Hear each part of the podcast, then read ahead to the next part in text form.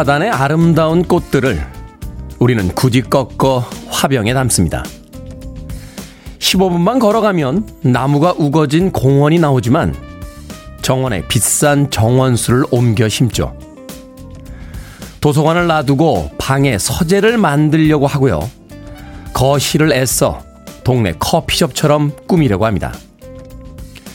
내 것을 가지려 할수록 삶은 더 무겁고 번거로워지겠죠.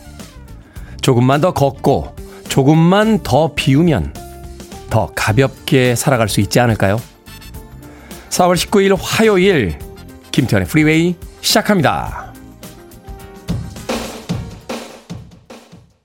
비틀즈의 멤버였죠. 조지 해리슨의 Got My Mind Set on You 듣고 왔습니다. 자, 이 곡으로 시작했습니다. 빌보드 kid의 아침 선택. 김태훈의 프리웨이. 저는 클 태 자 쓰는 태디 김태훈입니다. 자, 송정현님 안녕하세요. 테디. 아침 인사 건네주셨고요. 순희 씨 햇빛이 좋은 아침 오늘도 살아보자고요 하셨습니다. 그런가 하면 오늘 처음 오셨네요. 김용광님, 테디 안녕하세요. 활기차게 시작합니다. 신소희님, 테디 오늘도 날씨가 좋아요. 행복하소서 하셨는데 벌써 행복해지고 있습니다. 자, 2290님께서 화요일 아침 부산 출근길입니다. 다들 즐거운 한 주 보내고 계신가요? 조금 더 비울 수 있는 삶을 위해 오늘도 즐겁게 출근합니다. 하셨고요. 또 김양숙님, 와, 시작한다. 일 때문에 일부 시작을 못 들었는데 오늘은 처음부터 들어보려고 기다리고 있습니다. 모두 모두 행복한 화요일 되세요. 라고 화요일에 아침 인사 건네주셨습니다. 그런가 하면 유정민님, 가볍게 살고자 지방을 좀 덜어내고 싶어 아침 산책 가려고요 하셨습니다. 조금 더 걷고 조금 더 비워내면 우리의 삶이 가벼워지지 않을까 하는 생각 화요일에 아침에 해봅니다. 예전에 오드리 헵번이 했던 그 유명한 이야기가 있죠. 아주 날씬한 헐리우드의 그 여배우가 가볍고 날씬한 몸을 갖고 싶다라면 나의 것을 누군가와 나눠라 라고 하는 아주 멋진 이야기를 남겼던 기억이 나는군요.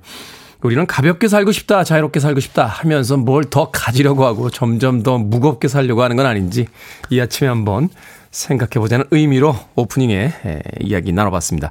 자, 청취자분들 참여 기다립니다. 문자번호 샵 1061, 짧은 문자 50원, 긴 문자 100원, 콩으로는 무료입니다. 유튜브로도 참여하실 수 있습니다. 여러분은 지금 KBS 2라디오 김태훈의 프리웨이 함께하고 계십니다. KBS 2라디오 yeah, 김태훈의 프리웨이 Baby, when the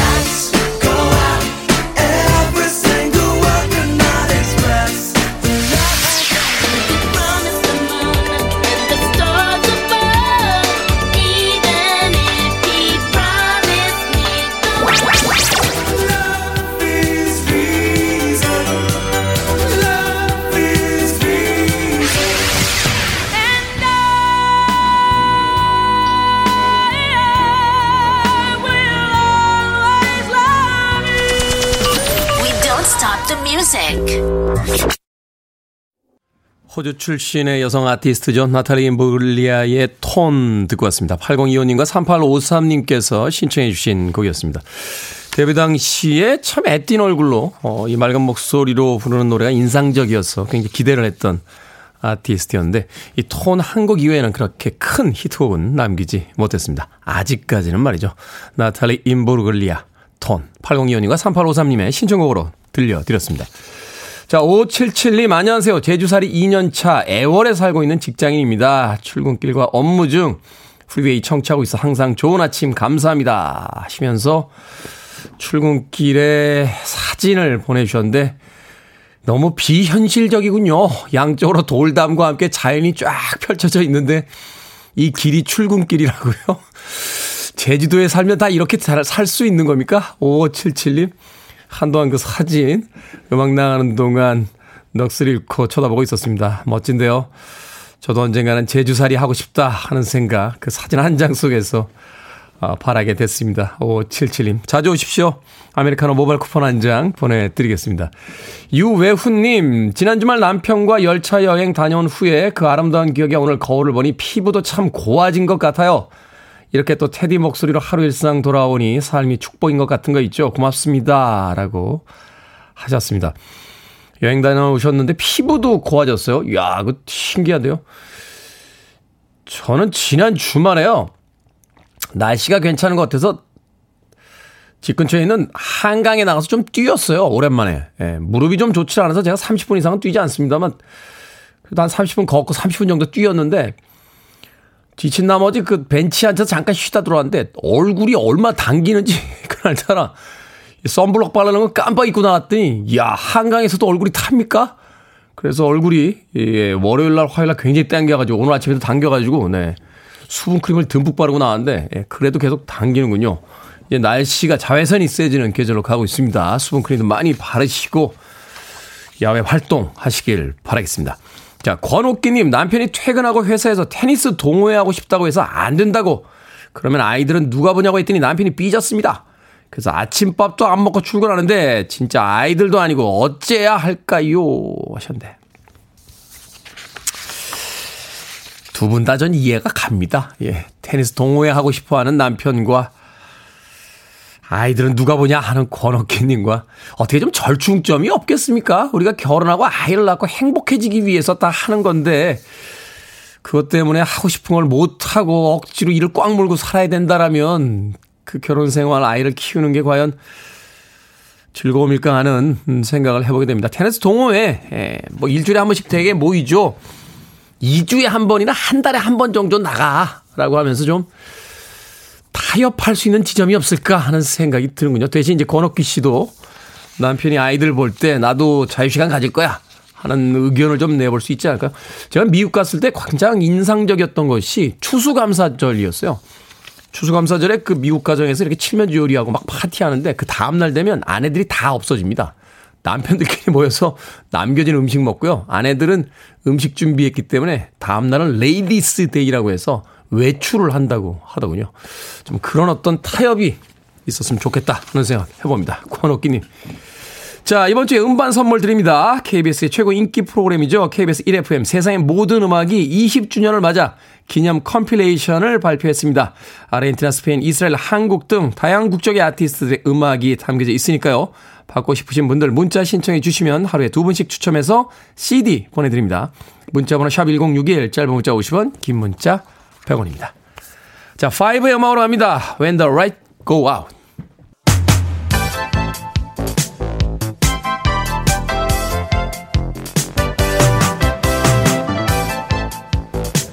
이 시각 뉴스를 깔끔하게 정리해드립니다. 뉴스 브리핑 캔디 전예현 시사평론가와 함께합니다. 안녕하세요. 안녕하세요. 캔디 전예현입니다. 자, 6371님께서요. 뉴스를 신뢰하기 어려운 시절이라 캔디 시사가 많이 도움이 됩니다. 라고 하시면서 이 코너에 대한 전적인 애정을 보여주셨습니다. 아, 6372님 엄지척입니다. 네. 오늘 잘 부탁드리겠습니다. 자, 김오수 검찰총장이 사의를 표명했다는 소식을 전해드렸는데 문재인 대통령이 사표를 반려했어요. 검찰 쪽에 힘을 좀 실어준 게 아니냐 하는 의견들이 나오고 있는 가운데 어제 오후 김호수 검찰총장과 면담을 가진 뒤에 지검장 총사퇴를 예고했던 검찰 쪽의 대응이 좀 달라졌다 하는 뉴스가 있는데요. 예, 물론 문 대통령이 밝힌 메시지는 여러 가지 해석이 나올 수가 있습니다. 그런데 어쨌든 김호수 검찰총장의 사의는 어, 받아들이지 않은 거죠. 사표를 네. 반려한 거고요. 어제 약 70분간 면담을 했습니다.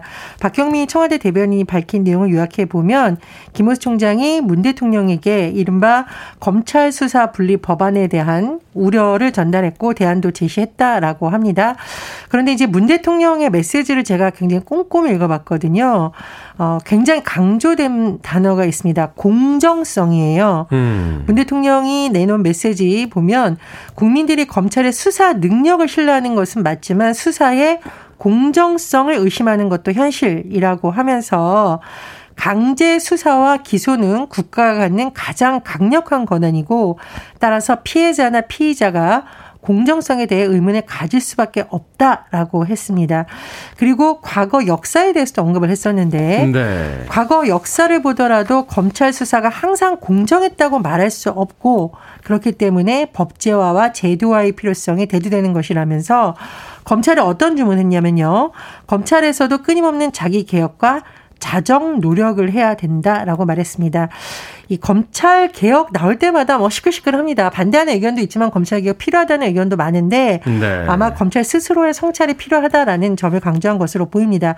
하지만 문 대통령의 메시지가 민주당에 대한 어떤 당부이지도 않냐라는 해석의 지점이 나오는 말도 있는데요. 문 대통령이 개혁은 국민을 위한 것이라고 강조하면서 국회의 입법도 그러해야 한다라고 또 발언을 하기도 했습니다. 어쨌든 문 대통령이 일단 임기 준수를 김호수 검찰총장에게 당부한 것으로 전해지고 있기 때문에 김 총장이 당분간은 검찰총장 현직을 유지하면서 대응책을 책을 모색할 것으로 보이고요. 오늘 평검사들이 오후 7시부터 150명 정도 모여서 전국 평검사 대표 회의를 연다라고 합니다. 이번 주가 어, 이른바 검찰개혁 관련 법안 또는 검찰 수사 기소 관련 법안 일각에서는 검수 완박이라고 부르는 이 음, 법안 네. 처리에 있어서 중요한 시점이 될 것으로 보입니다. 그렇군요.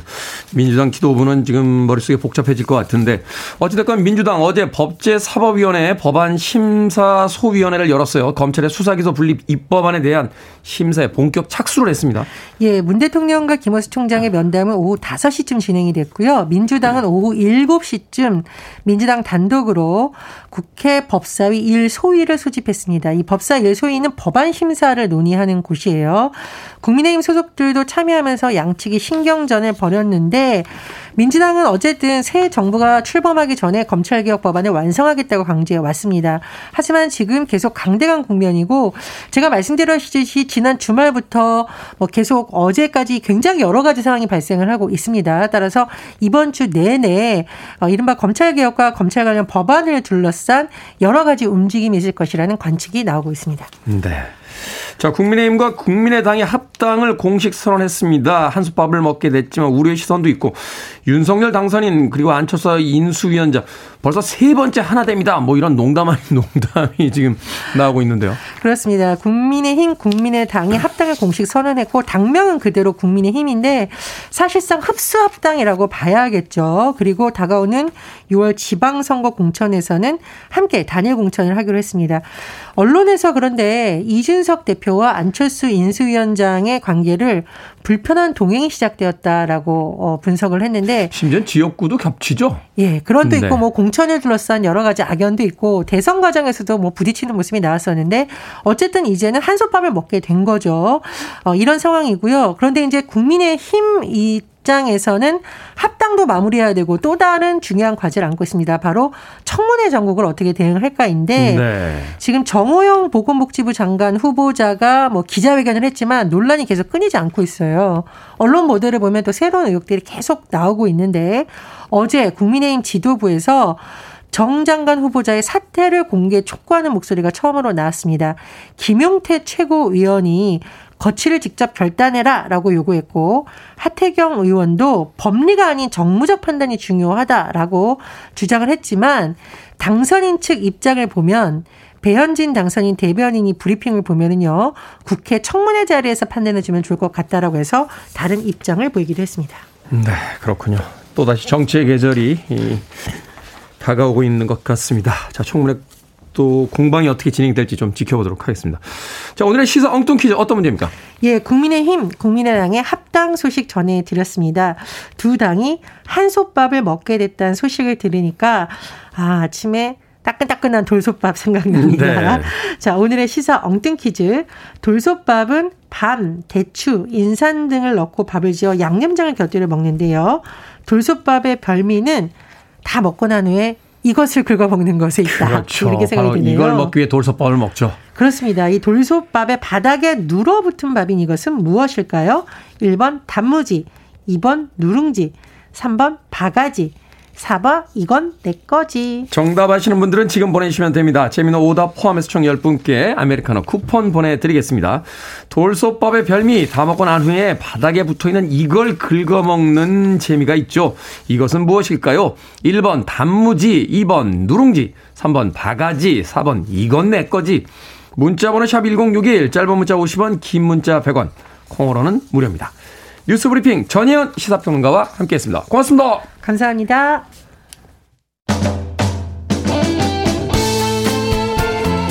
2600님과 강숙현님께서 신청하셨습니다. 산타나 피처링 랍 토마스 Smooth.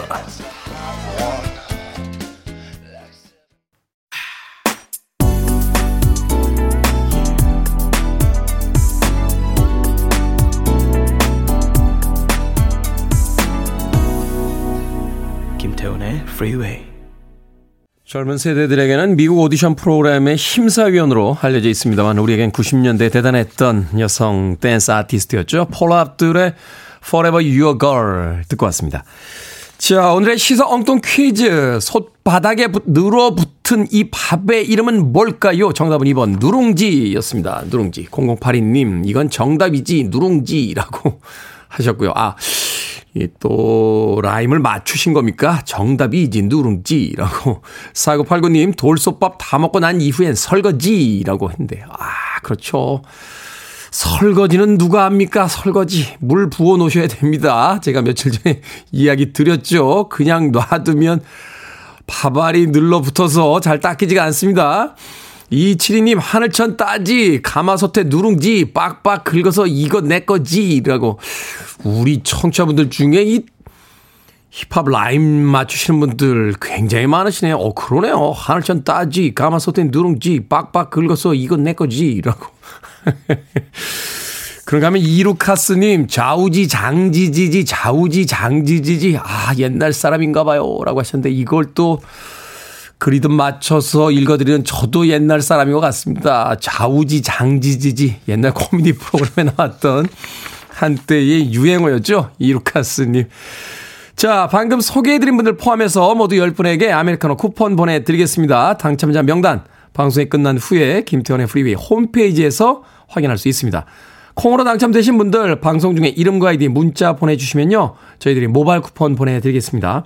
문자 번호는 샵 1061, 짧은 문자는 50원, 긴 문자는 100원입니다. 자, 문자 읽다 보면 보내면 뭐합니까? 상품 안 뽑아주는데 하시는 분들 꽤 많습니다. 조혜영님, 어제 도너츠 잘 받았어요. 식구들 먹을 만큼 많이 보내주셨더군요. 뭔가 처음보다 광고도 늘고 청취자들도 늘어나는 느낌입니다. 테디 10년, 20년 계속 같이 해요. 하셨습니다. 이것이 바로 도너츠의 힘이 아닌가 하는 생각이 듭니다. 보내주시면 저희들이 최선을 다해서 소개해 드리고 또 상품도 뽑아 드리니까요. 문자 많이 보내주시길 바라겠습니다. 자, 1252님의 신청곡으로 갑니다. 제가 이 팀 소개해 드릴 때마다 항상 이런 표현 쓰죠. 지구 최강의 락밴드 ACDC You Shook Me All Night Long.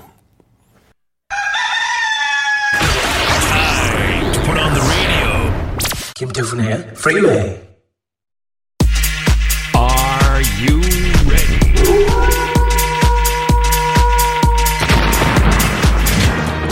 깔끔한 선택과 직원, 속이 시원합니다. 라고 칭찬해주신 1206님, 오늘도 듣고 계시죠? 결정은 해드릴게, 신세계 상담소.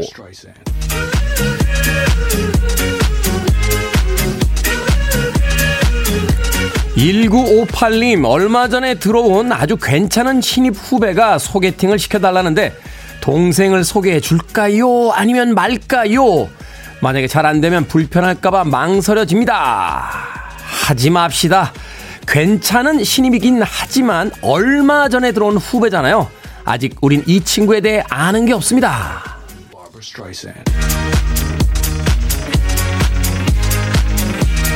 6232님, 낚시 가는 걸로 아내가 뭐라고 안 하는데 괜히 혼자서 눈치가 보입니다. 일이 별로 없는데 혼자 놀러 다니는 게 미안해요. 차라리 일 없을 때 즐길까요? 아니면 옆에서 아내를 돕는 신용이라도 할까요?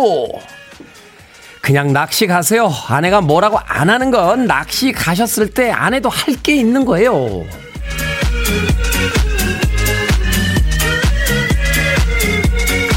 윤원근님, 아침 출근 시간이 촉박한데 간단한 아침 식사를 포기해야 할까요? 아니면 테이크아웃 커피를 포기해야 할까요? 아침 식사를 먹읍시다. 아침은 생존식품, 커피는 기호식품.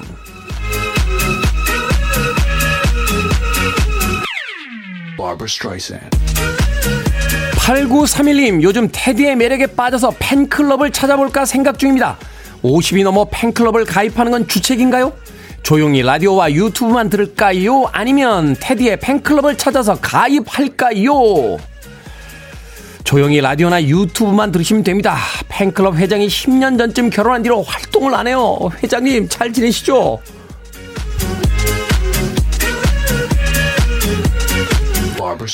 방금 네 분에게 선물도 보내드립니다. 결정하기 힘든 고민들 방송 중에 계속 보내주세요. 문자번호 샵 1061, 짧은 문자는 50원, 긴 문자는 100원, 콩으로는 무료입니다.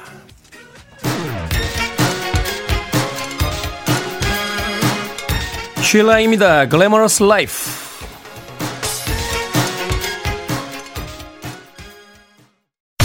listening to one of the best radio stations around. You're listening to 김태훈의 Freeway.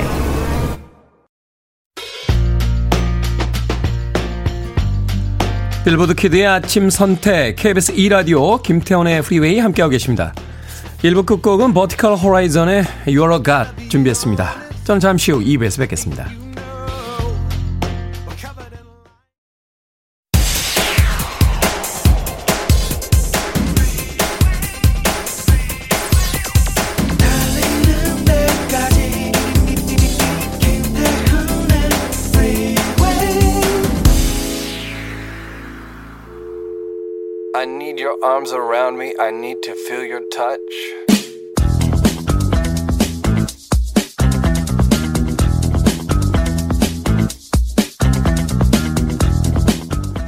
엘리베이터를 탔을 때 닫기를 누르기 전 3초만 기다리자.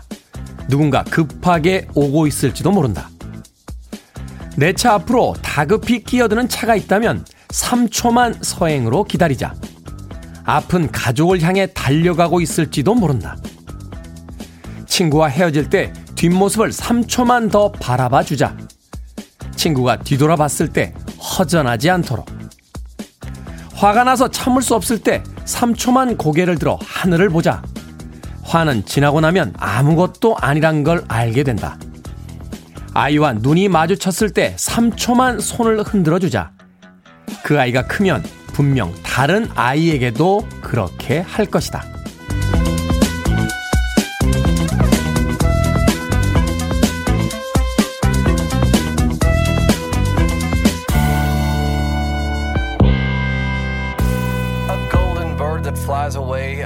뭐든 읽어주는 남자. 오늘은 청취자 노문식님이 보내주신 3초의 여유라는 글을 읽어드렸습니다. 겨우 3초. 평소엔 인식하지도 못하는 아주 짧은 시간이지만요. 무엇인가를 기다려야 할 땐 정말로 길게 느껴집니다. 신호등이 바뀌었는데 곧장 출발하지 않는 차를 보면 그 몇 초를 기다리지 못해 클렉션을 올리고요. 전화 통화를 끝내고 나서 곧장 매정하게 종료 버튼을 눌러버리기도 하죠. 3초도 기다릴 수 없다면 어떻게 여유로운 삶을 꿈꿀 수 있겠습니까? 별거 아닌 것 같지만 그 짧은 시간을 인내하는 자세가 어쩌면 우리의 삶을 대하는 태도를 바꿔줄지도 모릅니다. SOS 밴드의 Take Your Time 듣고 왔습니다. 자, 이 곡으로 김태훈의 Freeway 2부 시작했습니다. 앞서 일상의 재발견, 우리 하루를 꼼꼼하게 들여다보는 시간이었죠. 뭐든 읽어주는 남자. 오늘은 청취자 노문식 님이 보내주신 3초의 여유라는 글 읽어드렸습니다. 리나님, 엘리베이터 탈 때 누가 오는지 보고 간다죠? 잘하고 있는 건 맞죠? 라고 하셨고요. 8866님, 태훈 씨 3초 참 소중합니다. 라고 이야기해 주셨습니다. 그렇죠. 우리는 평생을 이야기하면서 3초, 3분, 30분을 견디기 힘들어 합니다. 이 시간들이 사실은 왜 이렇게 길게 느껴지는지 모르겠어요. 생각해보니까 제 인생에서 가장 길었던 시간은 3분입니다, 3분. 예, 전에 복싱 할 때요. 진짜 많이 맞았습니다, 3분 동안. 예. 엄청, 3분이면 사람이 몇 대나 맞을 수 있는지 아십니까? 그 체육관에 짐에 같이 다니던 후배였는데, 네. 정말 인정사정 없이 때리더군요. 예, 3분 동안 한 100대는 맞았던 기억이 납니다. 인생에서 가장 길었던 3분.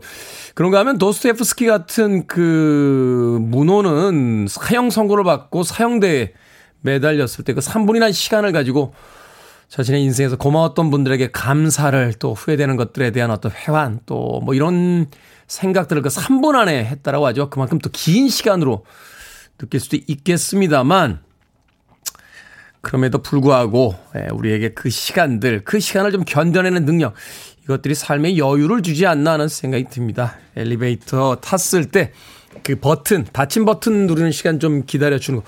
저도 뭐 가끔 그런 일 합니다만 신호 바뀌는데 앞차 안 갈 때 빵 하고 누르잖아요. 그거 정말 기분 안 좋습니다. 그거 한 1, 2초 정도 기다려주는 거. 또 골목길에 차 끌고 들어갔을 때 가장 기분 나쁜 게 사람들 다니는 골목길인데 뒤에서 빵빵거리는 차들이잖아요. 사람들이 눈치채고 비켜줄 때까지 좀 천천히 뒤따라가 주는 거. 그 정도의 삶의 여유가 우리의 삶을 바꾸지 않을까 하는 생각을 해봅니다. 자, 뭐든 읽어주는 남자. 여러분 주변에 의미 있는 문구라면 뭐든지 읽어드리겠습니다. 김태훈의 Freeway 검색하고 들어오셔서 홈페이지 게시판 사용하시면 됩니다. 말머리 뭐든 달아서 문자로도 참여 가능하고요. 문자 번호는 샵 1061, 짧은 문자는 50원, 긴 문자는 100원, 콩으로는 무료입니다. 오늘 채택되신 청취자 노문식 님에게 촉촉한 카스테라와 아메리카노 두 잔 모바일 쿠폰 보내드리겠습니다. I want it, I need it, I'm desperate for it. Okay, let's do it. 김태훈의 Freeway. 3374님의 신청곡 아하의 Love is a Reason에 이어진 이진종님의 신청곡이었죠. Naked Eyes의 Always Something There to Remind Me 듣고 왔습니다. 이 곡 신청하신 이진종님께서요. 제가 앞서서 복싱 할 때 3분이 정말 길었다. 3분이면 무수히 많이 두들겨 맞을 수 있다라고 이야기를 드렸더니 저는 콧날이 서서 복싱을 그만뒀습니다. 빌리주에도 엄청 맞아서 코가 주저앉았대요. 전직 복서 출신이죠. 라고 하셨는데, 저는 맞아도요, 예, 코는 안 맞았습니다. 가드를 아주 바짝 올리고, 예, 바짝 올리고, 다른 데는 다 맞아도 코는 맞으면 안 된다. 라고 해서, 안면 카바링은 괜찮았는데, 옆구리를 엄청나게 맞아가지고, 예, 옆구리에 시퍼렇게 멍이 들었던 그런 기억이 납니다. 그때 그 복싱 가르쳐 주셨던 저희 관장님 이야기가 굉장히 인상적이었어요. 주먹을 계속 내! 주먹 내! 라고. 예, 코너에서 맞고 있으면 주먹을 이렇게. 저희 관장님은 한국 챔피언인가 출신이신데 별로 안 맞아봐셔서 그런지 몰라도 맞을 때 어떻게 주먹을 냅니까? 근데 그 라운드 끝나고 나면 항상 해주셨던 이야기가 상대를 치기 위해서 주먹을 내는 게 아니라 주먹을 내야 안 맞습니다. 라고 이야기를 하시더군요. 같이 주먹을 던져야 맞지 않을 수 있다. 맞을 때 눈 뜨고 맞아야지 연타로 안 맞는다. 말은 참 쉽습니다. 아, 근데 일단 정타로 한 두 대 맞고 나면 아무 생각 없습니다. 3분 동안 맞고 나면 집에 가는 길이나 자기 이름도 잊어먹을 수 있습니다. 저는 정말 놀라운 신세계를 복싱을 하면서 경험했던 기억이 납니다. 그래도 굉장히 열심히 해서 아마추어 대회 나가보자고 해가지고 막 준비하던 때가 있었는데요. 그때 이시영 씨인가요? 탤런트? 갑자기 이시영 씨가 복싱했다고 한다고 하면서 TV에서 막 뜨는 거예요. 그래가지고 아류작이 될까봐 안 했어요. 예, 저도 뭐 오리지널이 아니면 안 합니다. 예, 자존심이 있기 때문에. 뭐 그랬단 전설적인 이야기. 예, 아직도 있겠죠. 중화동에 있는 신도체육관. 관장님 잘 지내고 계시죠? 예. 날도 좋은데 한번 찾아뵙도록 하겠습니다. 이진종님, 코는 안 맞았다는 거 제가 자, 8003님과 6873님, 4966님, 0603님, 3283님의 신청곡으로 합니다. 지난주 불후의 명곡에 제가 휴트니 휴스턴 편으로 어, 가서 앉아 있었는데 바로 이 곡을 박기영 씨가 부르더군요. 휘트니 휴스턴, I will always love you.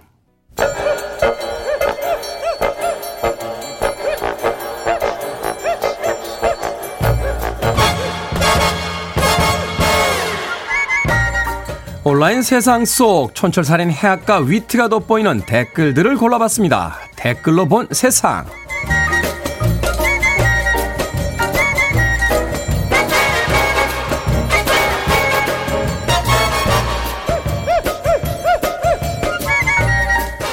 첫 번째 댓글로 본 세상. 재택근무와 탄력근무가 정착되면서 여러 가지 직업을 갖는 사람이 늘고 있다고 합니다. 수도권 거주 2030 직장인 500명을 대상으로 설문조사를 했더니 5명 중에 1명이 실제로 여러 직업을 갖고 있다고 답했습니다. one-day class를 운영하거나 배달 대행을 하기도 하고요. 직접 만든 작업물을 판매하기도 한다는군요. 여기에 달린 댓글들입니다. 톤님, 돈도 돈이지만요. 직장에서는 승진도 못하고 무시받다가 밖에서는 전문가 소리 들으면 자부심이 생깁니다. 지호님, 어머, 세상에 처만 게을렀군요. 운동도 안 하고 부업도 안 하는데 다들 열심히 사시네요. 평생 10개가 넘는 직업을 가졌던 저는 이 기사에 만감이 교차합니다. 10년 전만 해도요, 저한테, 야, 넌 정체가 뭐냐? 이렇게 묻던 사람들이 참 많았었거든요. 보세요. 내가 앞서간 거라니까.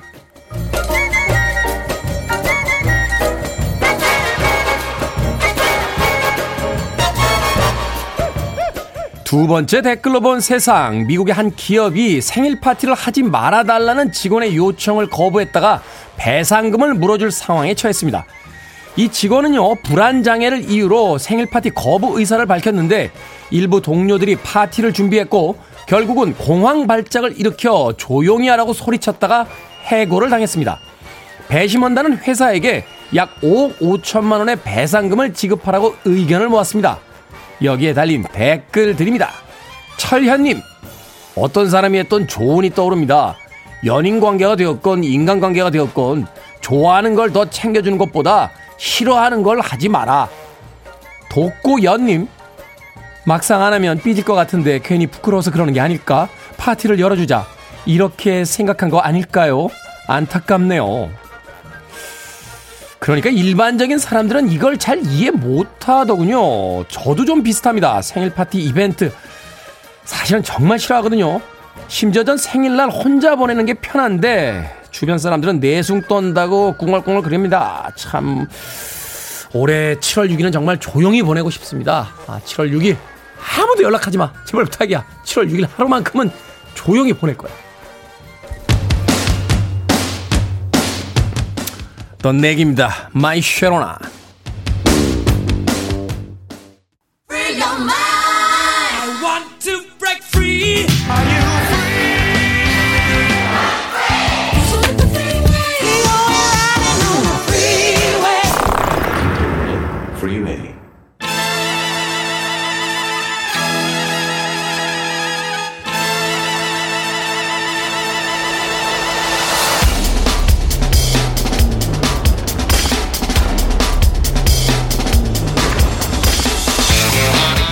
복잡한 경제 지식을 단순하게 풀어드립니다. 경제 명사수, 경제 해결사, 박정호 명지대 특임 교수와 함께 합니다. 이게 뭐니 상담소. 교수님 어서 오세요. 안녕하세요. 예, 안녕하세요. 자, 지난주에 한국은행이 기준금리를 인상했습니다. 지난해 8월부터 시작해서 벌써 1년이 안 됐는데 네 번째 인상이라고 하더군요. 뭐 글로벌 인플레이션 압박, 뭐 금리 인상의 이유다, 뭐 이런 얘기를 하는데 도대체가 이 경제 이야기만 나오면 개념 설정이 안 됩니다. 글로벌 인플레이션 먼저 이 개념부터 이해를 하면서 어, 좀 시작해 보도록 하겠습니다. 인플레이션 이게 뭡니까? 예, 제가 어느 중학교 대상으로 강의를 네. 하러 특강을 하러 한번 갔었었는데요. 어, 물가가 영어로 영어로 뭐니 그랬더니 너무 귀여운 친구들이 인플레이션이요 그러는데 아. 물가와 인플레이션은 다른 개념입니다. 네. 정확히 말씀드리면 인플레이션은 물가가 지속적으로 오르는 현상 이렇게 보시면 되겠죠. 물가가 그러니까 어떤 그 한 시기를 이야기하는 게 아니라 네. 어떤 기간으로 봤을 때 네. 지속적으로 상승하고 있는 네. 그것을 인플레이션이다. 맞습니다. 아. 여기서 물가라고 하면 우리가 일상생활에서 주로 구매하는 여러 가지 물건들의 가격 이런 거죠. 네. 네. 이게 이제 기준 물건들이 있죠. 국가에서 네, 이제 설정하는 게 있긴 있습니다만 우리는 뭐 그 물건들보다는 이제 마트나 시장에 갔을 때 어머 지난달에 이게 천 원이었는데 왜 천오백 원이야 하는 그 생활 물가를 가지고 이제 예. 인플레이션을 체감하니까요.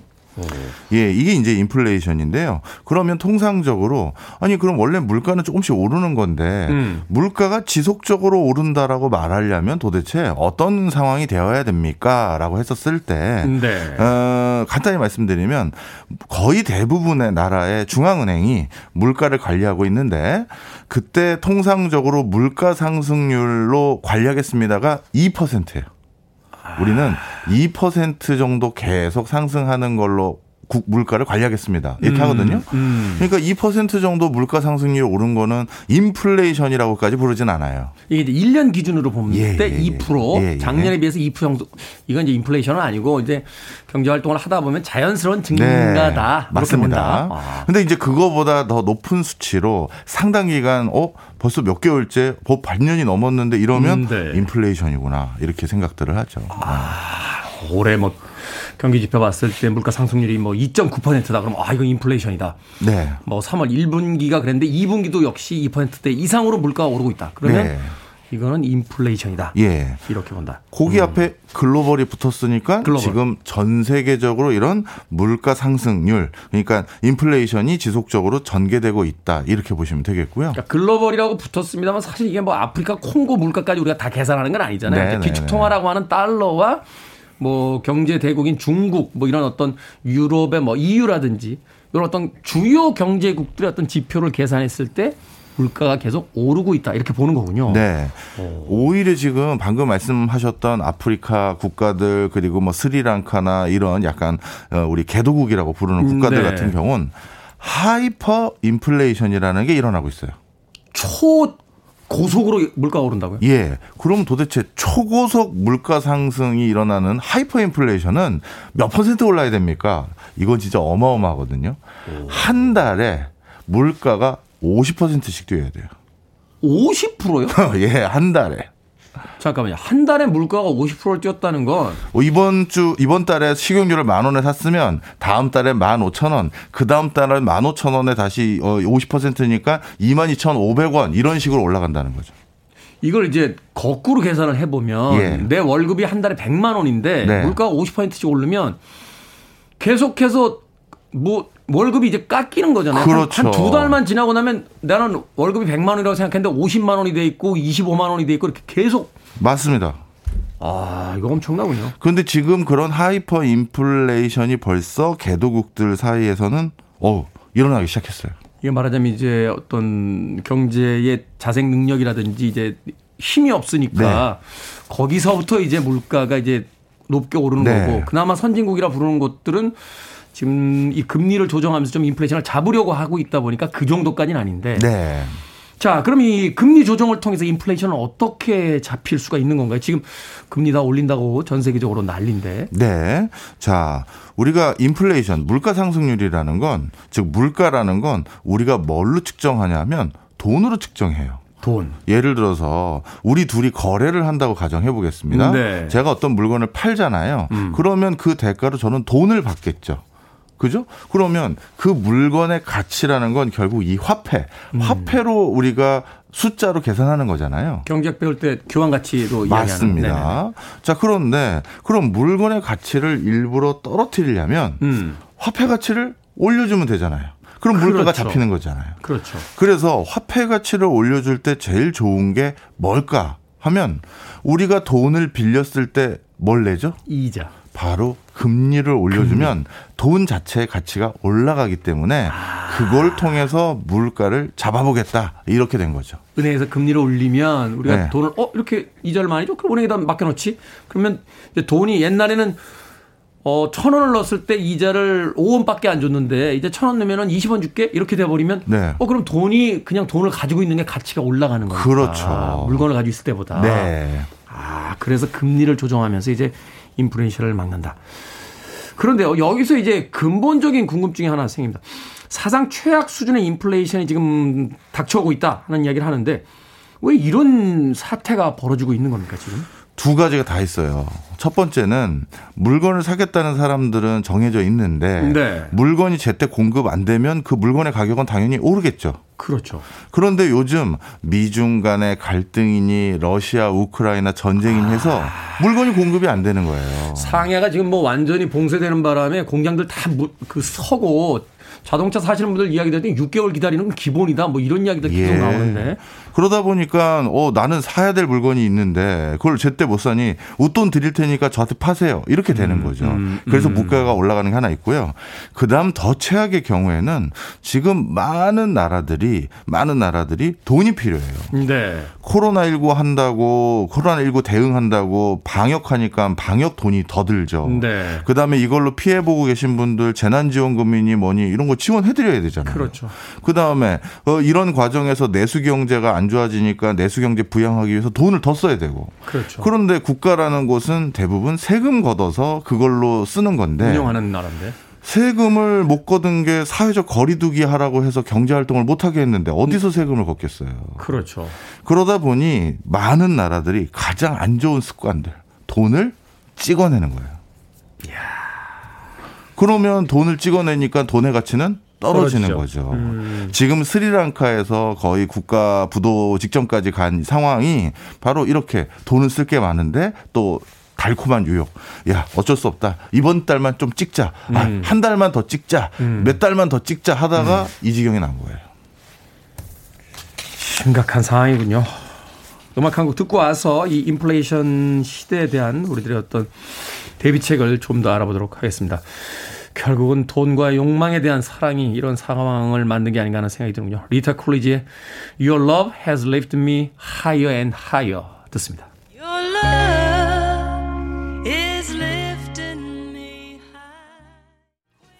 리타 쿨리지의 Your Love Has Lifted Me Higher and Higher 듣고 왔습니다. 빌보드 키드의 아침 선택, KBS 2라디오, 김태훈의 프리웨이, 이게 머니 사무소, 전세가 대비할 글로벌 인플레이션에 대해서 알아보고 있습니다. 자, 사상 최악의 인플레이션이 온다 하는 머릿말들이 뉴스에 자주 등장하고 있는 시기인데, 앞으로 경제 상황 정말 어떻게 될까요? 어, 참, 좀, 좀, 좀 조심스럽지만 우리가 또 공유해야 될 불편한 진실, 제가 이렇게 말씀드리고 음, 싶은데, 네. 지난 40년 동안 우리는 저물가 기조 속에서 계속 살아왔다 해도 과언이 아니에요. 사실 이제 경기 호조의 어떤 시기를 이야기할 때 저물가 시대였다 이런 평들을 많이 하더라고요. 네, 맞습니다. 그런데 앞으로 지난 우리가 한 2, 30년 이상 살아왔었으면서 마주쳤던 야, 요즘 참 값싸고 좋은 물건들 많아라는 그런 세상은 이제 조금씩 끝나가는 게 아니냐 이런 생각이 들어요. 아, 일본이 마치 그 버블 경제 터질 때 바로 그런 상황으로 이제 그 맞이했듯이 예를 들어서 설명을 드리면요. 우리가 지금 이, 이 이렇게 이제 그럼 교수님이 어 저물가 기조는 끝나고 이제 본격적인 인플레이션의 시대가 온다라고 생각하는 이유가 뭐냐라고 네. 했었을 때 첫 번째는 값싼 물건을 만들 때요. 어 제일 중, 그, 뭐랄까요. 제일 큰 원가, 원가로 차지하는 게 인건비거든요. 인건비, 뭐 지대, 유가 이런 거잖아요. 예, 예. 네. 자, 그런데 그 인건비가 싸진 시절은 이제 끝나가는 거예요. 우리 같은 음. 경우는 바로 위에 중국에서 저임금 근로자들을 많이 활용해서 물건을 그렇죠. 싸게 만들어 왔고요. 공장을 동남아 뭐 베트남 했다 네. 이제 중국까지 진출하면서. 네. 자 그런데 이제 중국 인건비도 더 이상 싸다고 볼 수도 없고요. 아. 그 다음에 이제 더 정확히 말하면 중국에서 만든 거는 미국이 안 사주겠다는 거잖아요. 예. 그렇죠. 예, 관세 등 부과해서 이제 더 이상 값싼 물건으로 우리 안 놔둘 거야 이렇게 음, 하니까요. 음. 자 그러면 쉽게 얘기해서 물건을 값싸게 만들 수 있는 가장 큰 힘의 원천 중의 하나인 인건비 싼 거 이제 이거 사라지고 있고요. 네. 서유럽 국가도 동유럽 국가들의 인건비 낮은 근로자들을 활용해서 물건을 생산했었는데 그런 게 이제 끝나가고 있는 상황이고 그다음 두 번째 코로나19 터지고 나서 우리 인류가 최초로 최초로 자발적으로 물가 인상을 희망하고 있는 게 하나 있는데 바로 신재생 에너지예요. 아, 신재생 에너지. 예. 그러니까 지구 환경 이거 나중에 점점 천천히 환경 보호하자 이래서는 안 되겠다. 음. 그래서 그동안 석유를 바탕으로 전기 밝히던 거를 우리 하루 하루 빨리 그만두고 다 신재생 에너지 쓰자는 거거든요. 음, 음. 그런데 이제 신재생 에너지를 많이 쓰면 아직 저 보급이 제대로 되기 전에는 지금 유럽 같은 경우는 다 전기를 다 올리고 있어요. 전기료를 올리고 있다. 예. 음. 근데 물건 만들고 서비스 제공할 때 가장 많이 쓰는 게 또 전기거든요. 그렇죠. 바로 이 두 가지 요인들도 이제 물가가 앞으로 지속적으로 오를 수밖에 없는 큰 요인으로 작용하고 있고요. 거기다가 요즘처럼 이제 뒤숭숭하고 보호무역이니 전쟁이니 이런 기조가 있다 보니까 제때 물건도 공급도 안 되니 어한 몇 년간은 우리가 물가가 신상치 않은 흐름으로 계속 갈 가능성이 높다. 이렇게 음. 보시면 됩니다. 예. 그렇다면 우리 어떻게 해야 됩니까? 지난 시간에 이야기하셨는데 금 사야 됩니까? 뭘 어떻게 해야 됩니까? 저축을 해야 됩니까? 아니면 참 해법이 안 나오는데. 어 지금 거의 정답을 말하신 거랑 다름없는데요. 네. 현금으로 두면 안 되죠. 음. 내가 지금 현금으로 내 자산 자산을 가지고 있으면 물가가 자꾸 오른다는 건 그 돈으로 가치가 떨어진다는 그렇죠. 살 수 있는 물건이 점점 작아진다는 거니까. 맞아요. 그래서 우리 같이 인플레이션을 아직 접해, 접해보지 못했던 국가는 이거에 대해서 어떻게 해야 됩니까 하는데 중남미 국가들처럼 꺼떡하면 하이퍼 인플레이션, 그냥 인플레이션 이걸 자꾸 직면했던 국가의 국민들은 어떻게 해야 되는지 잘 알아요. 음. 대표적으로 중남미 국가들은 그래서 월급 제도가 진작 없어졌고요. 주급 제도로 바뀌었어요. 주급 제도. 내가 이번 달 일하고 다음 달 월급 나올 때까지 그 사이에 물가가 두 배 뛰고 막 몇 배 뛰는 일들이 많으니 네. 내가 이번 주 일한 월급은 이번 주에 주십시오. 음. 제도가 바뀌어 버린 거죠. 한 달이란 기간 동안도 물가 변동이 너무 심해지니까. 네. 그러니 빨리 그분들의 원하는 건 뭐다? 돈이 생기면 필요한 것들은 먼저 사놓는다든가 이렇게 한다는 거죠. 어, 이런 식으로 물가가 계속 오른다는 것은 적어도 어떤 형태로 자산을 배분해야 될지는 감히 말씀드리긴 어렵지만 일단 현금으로 많은 걸 보유하는 건 절대 안 된다. 음, 현금 은행에 있는 예금도 중요합니다만 적절한 어떤 투자처라든지 또 위험 분산을 할 수 있는 것들 그렇죠. 한번 고민해 봐야 될 시점에 와 있다. 네. 알겠습니다. 그게 뭔지는 방송 후에 저는 개인적으로 자, 이게 뭐니 사무소. 오늘은 전 세계를 압박하기 시작한 글로벌 인플레이션에 대해서 박정호 명지대 특임 교수님과 이야기 나눠봤습니다. 고맙습니다. 감사합니다.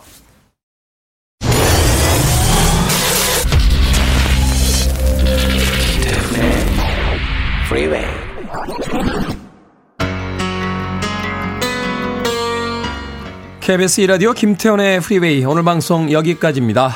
오늘 끝곡은 파이어하우스의 When I Look Into Your Eyes 준비했습니다.